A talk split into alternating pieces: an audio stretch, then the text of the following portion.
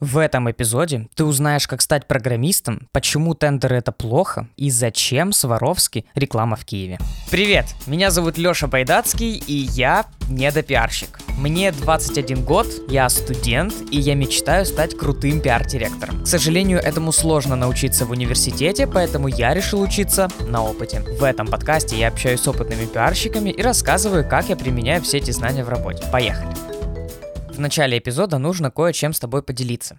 Каждая громкая вирусная новость – это результат тщательно спланированной работы. Чтобы тема разошлась, ей необходим толчок. Перед тем, как о событии расскажут все, инфу нужно посеять в нескольких СМИ. Для этого важны слаженная команда и надежный помощник. Партнер выпуска – PR News.io твой помощник для публикации в онлайн-СМИ. Ребята размещают новости и статьи на сайтах всего мира. Для удобства собрали характеристики и разузнали все условия. Поэтому твои материалы выйдут в заданное время на понятных условиях. Еще и платить можно по безналу. Ваш бухгалтер скажет спасибо. Слушателям подкаста «Недопиарщик» про тариф на месяц бесплатно. В нем скрыты все секреты, кто из сайтов поставит задним числом, кто без пометки. Подробности в описании к выпуску. Сегодня прикольный эпизод. Тут будет и новая рубрика, и куча классных тем, и неожиданная основная тема. Так что слушай до конца. Сегодня поговорим про то, что заставляет многих пиарщиков злиться или даже впадать в страх. Произносишь одно слово, и, и все, их мкнет это слово тендер. Не все понимают, что такое тендер, закупочная процедура, причем тут вообще пиар. Сейчас все расскажу. Ну, ну, точнее, как всегда, рассказывать буду не я, а крутые спикеры. Так получилось, что моя мама, она закупщик с десятилетним стажем. Я ее попросил коротко рассказать, что такое тендер. Алло. Алло, привет, мам. Привет. Мама, как долго ты уже закупщик? А, с 2007 года. Ого. Это получается сколько? 14 лет? Правильно ну, да, посчитала? Да. Мам, э, что такое тендер?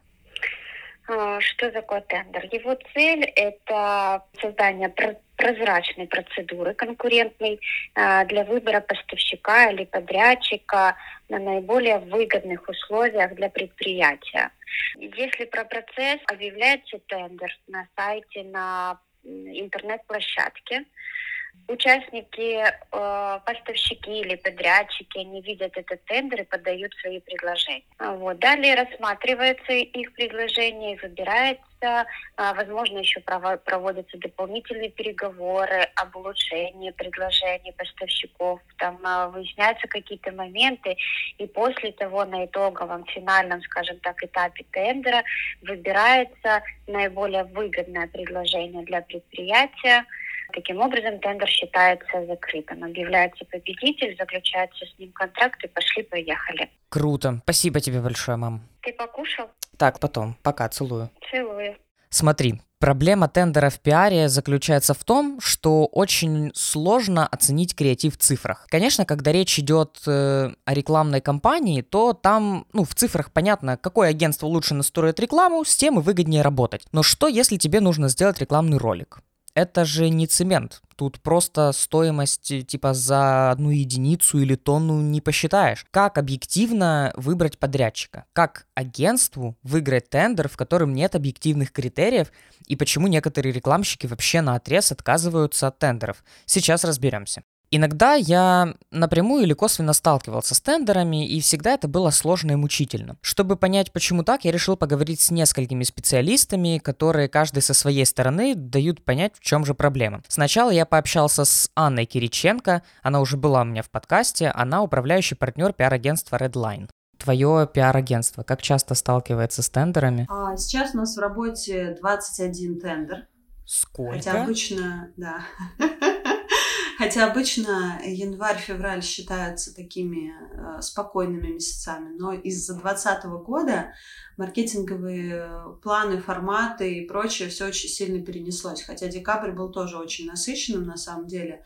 Даже 3-4 тендера в работе это уже довольно много для команды, если это средний крупный бизнес, потому что на каждый тендер обычно закладывается две недели. А, соответственно, для проработки креатива, для проработки стратегии, всех возможных тестовых заданий, соответствия финансовому контролингу бренда, это действительно очень большие ресурсы. Тендеров у нас много, да, то есть у некоторых агентств я знаю, что полное затишье. Если вообще в целом о вопросе тендеров говорить, то самая большая вообще боль э, пиар-агентства это как раз-таки тендеры. Потому что тендер это, по сути, такая венчурная инвестиция, абсолютная венчурная инвестиция и времени, и, соответственно, всех ресурсов, э, включая денежные, там, на дизайнера, если он на фрилансе, на аналитику, а она всегда нужна к тендеру. То есть ты никогда не знаешь, выстрелит э, эта инвестиция твоя или нет. И здесь нет совершенно никаких э,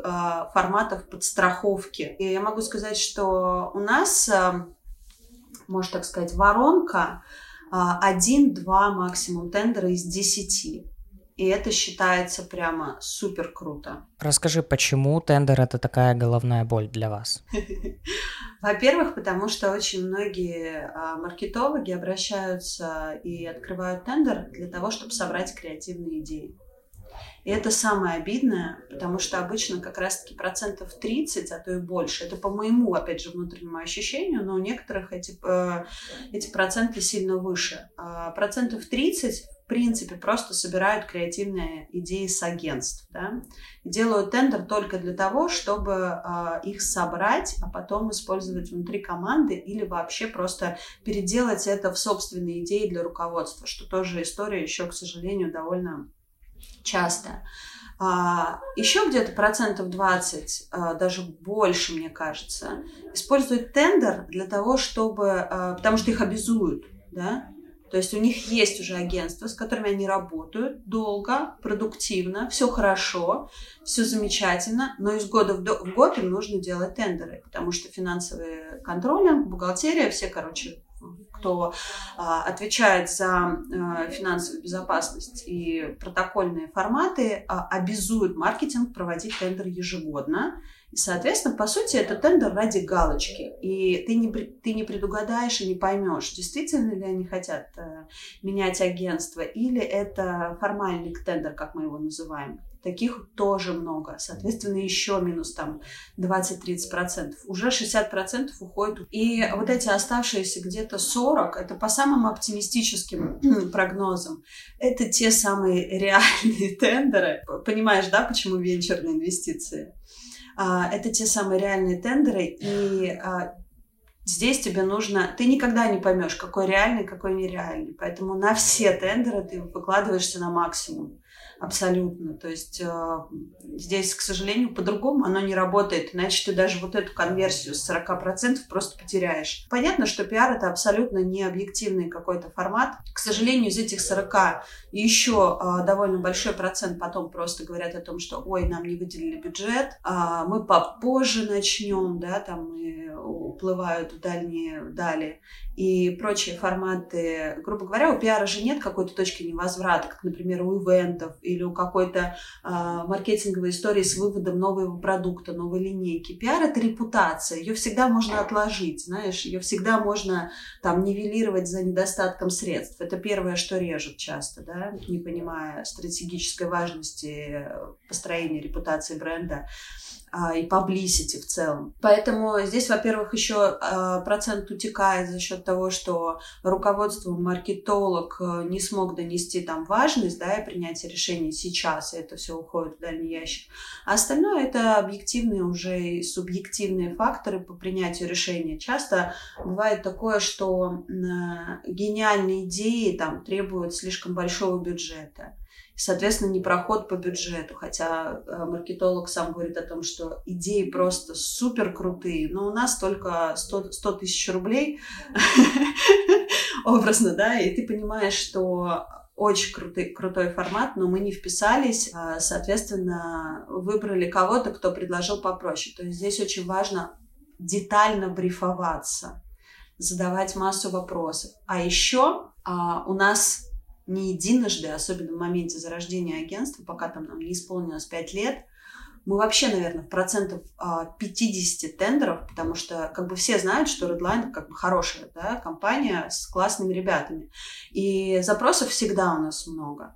Но мы в 50%, пока нам не исполнилось 5 лет, не проходили, внимание, финансовый контролинг. Потому что все крупные бренды, особенно там представительства и прочие немецкие бренды, они все, у них у всех практически у 99% есть требования к возрасту компании юрлица, к оборотам, к численности сотрудников, официально устроенных и много-много других протокольных штук. Так что я сразу советую всем недопиарщикам сначала, прежде чем браться, что называется, за креатив и разработку а, презентации, узнать все тонкости и формальности а, именно финансового отдела, чтобы не было потом мучительно больно, когда вы защитились а, и вас взяли, а потом вас не пропустил финансовый контроль, ну, потому что вам нет там, грубо говоря, трех-пяти лет, или у вас недостаточная оборотка, или еще какие-то такие формальности, а, которые просто не могут пропустить. А маркетинг часто об этом даже не задумывается и не знает. То есть их задача найти классных ребят, а нужно не забывать еще про задачу как бы, да, найти стабильных ребят, которые преследуют финансовый отдел. Поводом для создания этого эпизода стало... У нас есть, даже забыл, как называется, тоже пиар-агентство в Украине, Mad Cats, по-моему, если я не путаю. Они, у них прямо на сайте в нескольких местах написано, что мы принципиально не берем участие в тендере. А так можно было? Э, да, более того, у них написано, мы типа умеем говорить нет, работаем только с собственниками бизнеса, ну, какие-то такие условия. Пока у меня не, не удалось взять у них комментарии, очень интересно пообщаться. Но как ты думаешь, если сейчас вы откажетесь от тендера, э, уберешь весь тот штат, который отвечает за какие-то проработку этих тендеров, оставишь только там тех креативных, э, всех э, необходимых людей, и будешь работать исключительно на каких-то прямых заказах, а не тендерных, как тогда сложится судьба Redline? А, я думаю, что весьма печально, потому что все-таки средний и крупный бизнес не может принимать э, формат партнерства по пиару в другом формате. Просто не может априори. Это невозможно. Я думаю, что Mad Cats э, просто заточены на мелкий бизнес, стартапы, либо продвижение личного бренда. В России тоже есть такие агентства, а, там, не будем их перечислять, но их довольно много, их гораздо больше, чем как раз-таки а, агентств, работающих со средним и крупным бизнесом. И это сильно-сильно проще, но нужно понимать, что это совсем другой уровень пиара. И а, каждый работает в своей нише. Вот в нише с крупными серьезными брендами без тендеров просто ну, невозможно. Кстати, мы не участвуем в ГОСах, слава богу, боже. Да, вот мы отказались от этого формата, хотя до этого очень активно участвовали какое-то время, потом просто поняли, что это болото полное. Прекрасно себя чувствуем, просто стали счастливее, можно так сказать, на две жизни. Я тебе могу сказать, что на самом деле, несмотря на то, что, наверное, да, участие в тендерах это самый тяжелый блок, потому что это всегда на взрыв, на взрыв это всегда с какими-то очень достаточно жесткими дедлайнами, плюс еще нужно соблюсти все а, форматы, что называется, нигде не ошибиться, и это всегда в ночи, это всегда... Но, а, слава богу, мы от этого получаем невероятный кайф. И я не могу представить, как я по собственной воле откажусь от э, тендерных предложений, потому что это креатив, а он тренируется. Креатив — это навык. Если ты его не тренируешь постоянно, то ты разучиваешься креативить. Круто. Спасибо тебе огромное. Спасибо тебе. Тема тендера никуда не денется, мы к ней еще вернемся через несколько минут. Я говорил, что сегодня необычный эпизод, и вот в чем его уникальность. Теперь в подкасте будет новая рубрика, которую буду вести не я, но тоже недопиарщик. Э, точнее, недопиарщица. Сейчас познакомлю. Всем привет! Мене звуть Оля, і я креативна піарниця. Нещодавно натрапила на подкаст Олексія і подумала, що це було б крутою ідеєю об'єднатися і реалізовувати його разом. Зараз в Україні немає подкастів про піар, тому ми взяли на себе цю місію і ділимося з вами крутим контентом. Отож, поїхали! Першим кейсом хочу розглянути новий рекламний ролик бренду ювелірних виробів Сваровські, який зняли в Києві за участю Family Production. На зйомки відео приїздили акторки Гвендолін Крісті серіалу Гра престолів та Айла Джонстон серіалу Гамбіт Королев, а також модель Адво Або. Нове відео присвячене ребрендингу Сваровських. Слоган кампанії обрали запали свої мрії. У ролику обіграють ідею з таємничою диво лабораторією, де нібито створюють кристали Сваровські. Тільки уявіть, яка цікава задумка. Усього для зйомок використали понад 150 кілограмів кристалів. Особисто мені е, дуже сподобався даний ролик, адже він показує силу бренду та прагнення виділятися. Нестандартна ідея чудово резонує зі слогом. Я под приятным впечатлением от последнего видео с Ворловски, которое они сделали с целью ребрендинга. Це Катерина Лагутіна, керівниця глянцевого журналу Мері Клер. И это действительно отличается очень от всего того, что бренд делал ранее. Что касается самого ролика, он действительно там собраны самые актуальные тренды, но это все сделано максимально гармонично, актуально и модно в правильном смысле этого слова. Здесь тренды на diversity и интересные фактурные героини, советская архитектура, которая тоже сейчас очень привлекает, особенно западный мир, а музыка FK Twix, то есть вот все тренды, которые существуют, которые можно было собрать, они их собрали в одном ролике, и меня это абсолютно не отталкивает, мне нравится смелость бренда, и хотелось сказать, что, скорее всего, они это делают, чтобы э, соприкоснуться с более молодой и актуальной аудиторией. Для них это как э, бренд такого демократического. Это логично, потому что даже если на этот путь стали такие традиционные ювелирные дома, как Тифани э, и особенно Cartier, то было очень неожиданно, то для Сваровски это очень здорово, что они отказались от коммуникации э, с такими конвенциональными феминными красавицами, как модели из Victoria's Secret, и приглашают более интересных фактурных героинь.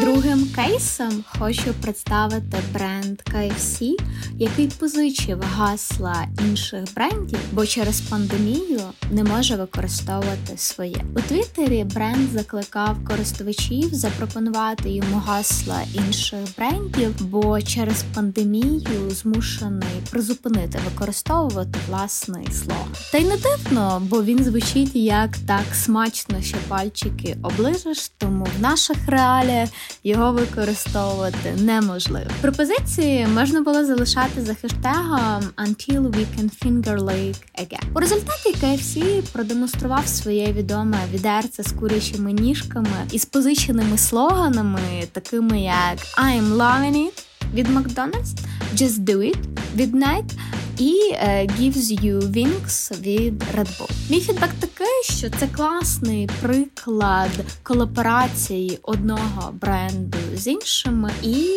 приклад здорової конкуренції. Третім кейсом представляю Pinterest, який випустив серію роликів, у яких розповіли про неочевидні переваги платформи для бізнесу. Слоган звучить так: Pinterest – це не для безглуздого гортання стрічки. Коли люди йдуть на Digital Detox, цей застосунок вони не видаляють. Тут шукають наступні спроби, вражень, покупки. Чи будете ви їх наступним? Отож, Pinterest наголосив на тому, що, хоча сервіс і асоціюється в багатьох з фотобанком та місцем для пошуку красивих картинок, на платформі реально просувати свої продукти. Тут власники бізнесів можуть розширити свою аудиторію та познайомити зі своїми товарами, послугами більше людей. Мій фідбек такий, що це класно підібрана перевага, тому що всі інші соцмережі у цьому програють і все-таки їх видаляють під час діджитал детоксу. А Pinterest наголосив на своїй корисності і важливості, причому зачепив важливу тему, яка набула популярності під час карантину. С тендерным геморроем сталкивается постоянно много организаций. Еще мне удалось поговорить с человеком, который прям непосредственно обеспечивает участие маркетинг-агентства в тендерах. Вот что он рассказал. Да, меня зовут Андрей Масол. Э, я не бизнес-директор в рекламном агентстве Universal Macent. Э, имею опыт участия в, во многих тендерах, государственных и коммерческих. А в чем сложность тендера? Почему это такая проблема? Я думаю, что сложность в тендерах в том, что важно определить четкие критерии при составлении задачи. Ну, есть со стороны заказчика, если вы проводите тендер mm-hmm. как заказчик, а важно создать четкие критерии, понимать понимать задачу, понимать, что вам нужно, потому что не имея четких критериев, часто участники, которые принимают участие в тендере, они не понимают свою задачу и часто там, делают предложения, которые не соответствуют э, ожиданиям заказчика, либо же э, есть разные, скажем так, трактования со стороны участников предложений. Кто-то подает одно предложение там, с одними вводными, кто-то другое с другими вводными, и, соответственно, потом заказчику очень сложно сопоставить эти предложения и оценить, какой из них лучше. Четкие критерии дают возможность, во-первых, сравнить предложения, которые получены, и определить, какое из них лучше. Вот. Если говорить о каких-то креативных задачах, в частности PR, то здесь, конечно, каких-то ценовых критериев э, численных, скажем так, критериев, их сложно будет составить, потому что ну, сложно оцифровать как-то идею, да, mm-hmm. какую-то, или, там, не знаю, пиар, какую-то стратегию, например. Сложно ее оцифровать, тут уже более там, субъективные факторы влияют на выбор э, предложения. Но все равно должна быть четкая задача, потому что иначе тендер превратится в такой процесс, который на выходе даст куча разных э, разнобойных предложений, которые будет сложно сравнить и вообще понять, э, кого определить победителем в тендере. Вы лично участвовали в креативном тендере вообще когда-нибудь? В креативных тендерах, э, ну, у нас был опыт участия в креативных тендерах с креативными партнерами нашими. Э, это тендера, которые подается предложение в совместное креатив и медийное предложение. Mm-hmm. Вот, был опыт участия. Э, по сути, креатив оценивается в э, более субъективно идея, но в то же время все равно все сводится в бюджет, то есть основной критерий все равно бюджет. То есть если мы получаем, там, например, заказчик получает три предложения, три идеи плюс-минус хорошая, интересная, но э, в какой-то идее там более оптимизирован кост, там более, например, на выходе идет какая-то интересная механика и есть э, оценка вовлечения и возможного потенциала там, охвата аудитории, то вот эти числовые факторы, они влияют на выбор заказчика. Потому что если ты есть три предложения, в одном только идея и там и бюджет, э, в другом там идея бюджета, а в третьем есть идея, бюджет и оценка эффективности, а хотя бы указан там охват, mm-hmm. который данная там, коммуникация, данная идея какой, э, какой охват аудитории будет иметь и какой там процент вовлечения в данную коммуникацию будет со стороны целевой аудитории, то, соответственно, это предложение третье будет более выигрышное, потому что в нем есть четкие какие-то оцифрованные прогнозы э, результативности данной компании. Окей, а почему некоторые креативные агентства вообще отказываются участвовать в тендере? Я думаю, это в первую очередь из-за того, что если в медике есть четко какие-то услуги, условно, размещения рекламы, да, mm-hmm. и агентство зарабатывает деньги за счет того, что они получают комиссию, которую платит им заказчик, да, с бюджета рекламного, либо же получают э, оплату за услуги там, ведения компании, размещения mm-hmm. компании. То есть они на этом зарабатывают. Креативное же агентство, оно больше, в большей степени тоже они, конечно, зарабатывают за счет того, что им платят за услуги там, реализации проекта, но основная часть бюджетная, ну, как бы существенная часть бюджетная, это ре, э, разработка идей. И, по сути, когда креативное агентство участвует в тендере, то оно уже тратит ресурс, тратит ресурс команды существенный, на то, чтобы создать идею, создать э, презентацию, создать э, там, коммуникационную стратегию в зависимости от задач, там, либо пиар-стратегию. Они тратят на это ресурс, а по факту потом часто клиенты просто собирают идеи с рынка. Участвуют пять агентств, предложили какие-то интересные идеи, они собирают идеи с рынка, а потом, э, например, им понравилась идея там агентства номер два, а бюджет им понравился, там, кост и, и стоимость услуг агентства номер там 3 или 5, да. Mm-hmm. И они говорят, вот у вас по стоимости лучше всего, там агентство номер 5. Ну вот давайте вы свою идею там адаптируйте, чуть-чуть измените. И потом они, э, там, заказчик меняет идею этого агентства, говорит им, а сделайте вот так, вот так, и, по сути, там, вдохновившись идеями других агентств, которые предложили идеи на тендере, они потом меняют, скажем так, модифицируют ту идею, которая там, должна быть на выходе. И, соответственно, э, выигрывает одно агентство, которое предложило там самую низкую цену, но при этом используется, просто воруются, грубо говоря, идеи других агентств. Ну и, соответственно, это для креативных агентств неприемлемо, потому что, во-первых, идет утечка их mm-hmm. идей, а во-вторых, по сути, они тратят это огромный для, для того, чтобы подготовить это предложение, и по факту не получают ничего, а только теряют. Наверное, стоит сделать э, некий вывод. Тендеры, как по мне, это пережитки прошлого. Креатив и идеи стоит оценивать не у тех, у кого дешевле, а у тех, кому можно доверить самое ценное – бренд организации. Ну и вообще это просто сложная бюрократическая процедура, и неудивительно, что многие просто не хотят тратить свои силы на это. Кстати, еще хочу посоветовать тебе крутой канал про пиар и коммуникации – PR Pub. Его ведет одна из топовых пиарщиц Украины, пиар-лид в компании MacPo Юлия Петрик. Там много инсайтов, полезной инфы, которая помогает профессии, ну или просто прикольные вещи. Например, недавно Юля писала про теглайн приложения, который звучит как designed to be deleted. Типа сделано, чтобы было удалено. Угадай, что это за приложение. Ответ есть в ее канале по ссылке в описании. В конце мне еще есть чем с тобой поделиться. Много моих знакомых меняют один за одним профессии и становятся программистами. Неудивительно, потому что это высокооплачиваемо, перспективно и некоторым даже типа правда интересно. Но обычно курсы, на которых учат языки программирования, супер дорогие и сложные. И как-то так получилось, что многие мои друзья учились на одних курсах с одним офигенным преимуществом. Там не надо платить. Ну, почти. Короче, эти курсы называются Mate Academy. Их главная штука в том, что учиться на них можно совершенно бесплатно, а платить ты уже будешь только тогда, когда устроишься на работу в IT. 17% от твоей зарплаты в течение двух лет.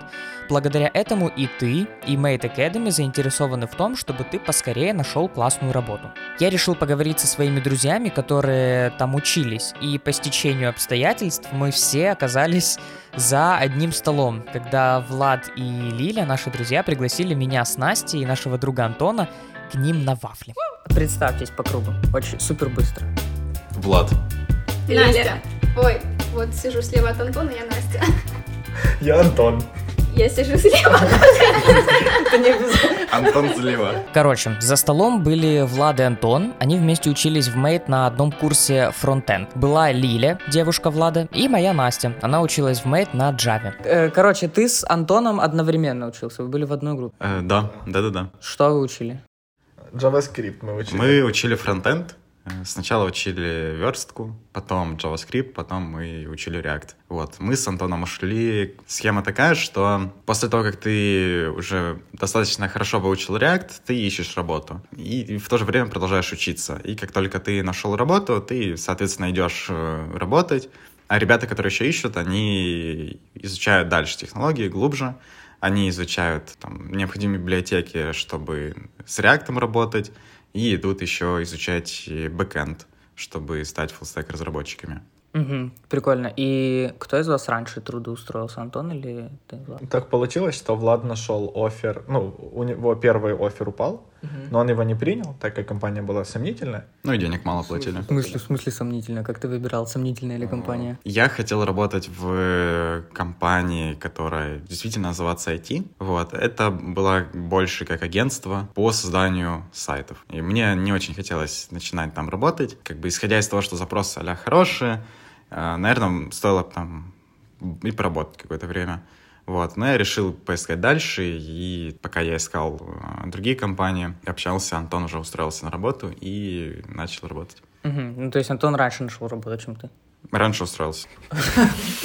Считается, окей. Поскольку я пришел в фронтенд направление в Mate Academy, мой основной язык программирования — это JavaScript. А, Обучение у нас длилось 4 месяца, и, понятное дело, кроме JavaScript, как и все фронтенд-разработчики, мы выучили а, верстку. После этого был сам JavaScript и React как фреймворк JavaScript вместе с Redux. Офер мне пришел за две недели до конца обучения, так как подаваться на вакансии мы начали в конце третьего месяца. Антон, что у тебя за первый офер был? А, ну, это офер был от Preply, там, где я сейчас работаю. Я ходил, я скорее ездил в Киев, я сам был не из Киева, ездил в офисы, тогда же карантина еще не было.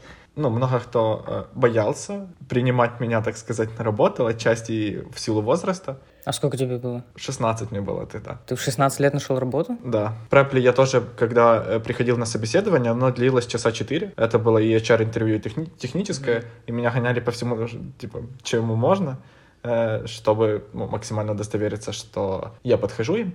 Плюс, э, как я потом выяснил, очень много дискуссий у них было внутри по поводу брать меня или не брать. И это типа из-за возраста?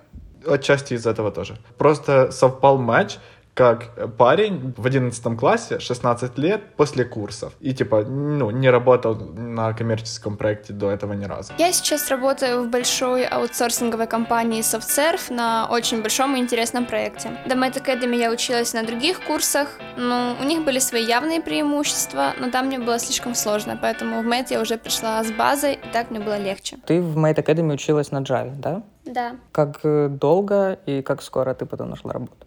Ну, вообще курс идет 4 месяца, но, как Влад э, говорил, эм, последний месяц это обычно, когда уже группа начинается, труд- начинает трудоустраиваться, вот, то есть учеба продолжается, но как бы ты уже можешь ее закончить раньше. Поэтому училась я даже немножко меньше, чем 3 месяца, и нашла офер абсолютно случайно, он мне пришел немножко раньше, чем, закончил, чем закончился основной курс, основная программа. Окей, э, типа главная фишка Mate Academy в том, что ты учишься там бесплатно, а потом в течение двух лет отдаешь 17% от своей зарплаты. Возможно, когда вы там учились, у вас были другие условия, но сейчас вот они у них сформулированы именно так. Сейчас я задам вопрос, который наверняка я вырежу.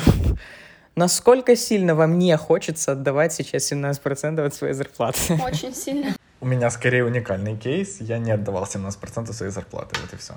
Есть компании-партнеры. Ну и получается, что Mate Academy заключает соглашение дополнительно еще с этой компанией. И компания просто отдельно как-то выплачивает Mate Academy вот эту сумму. Подожди, за тебя платила компания? Не? Да, не я. А, И причем выплатили за год.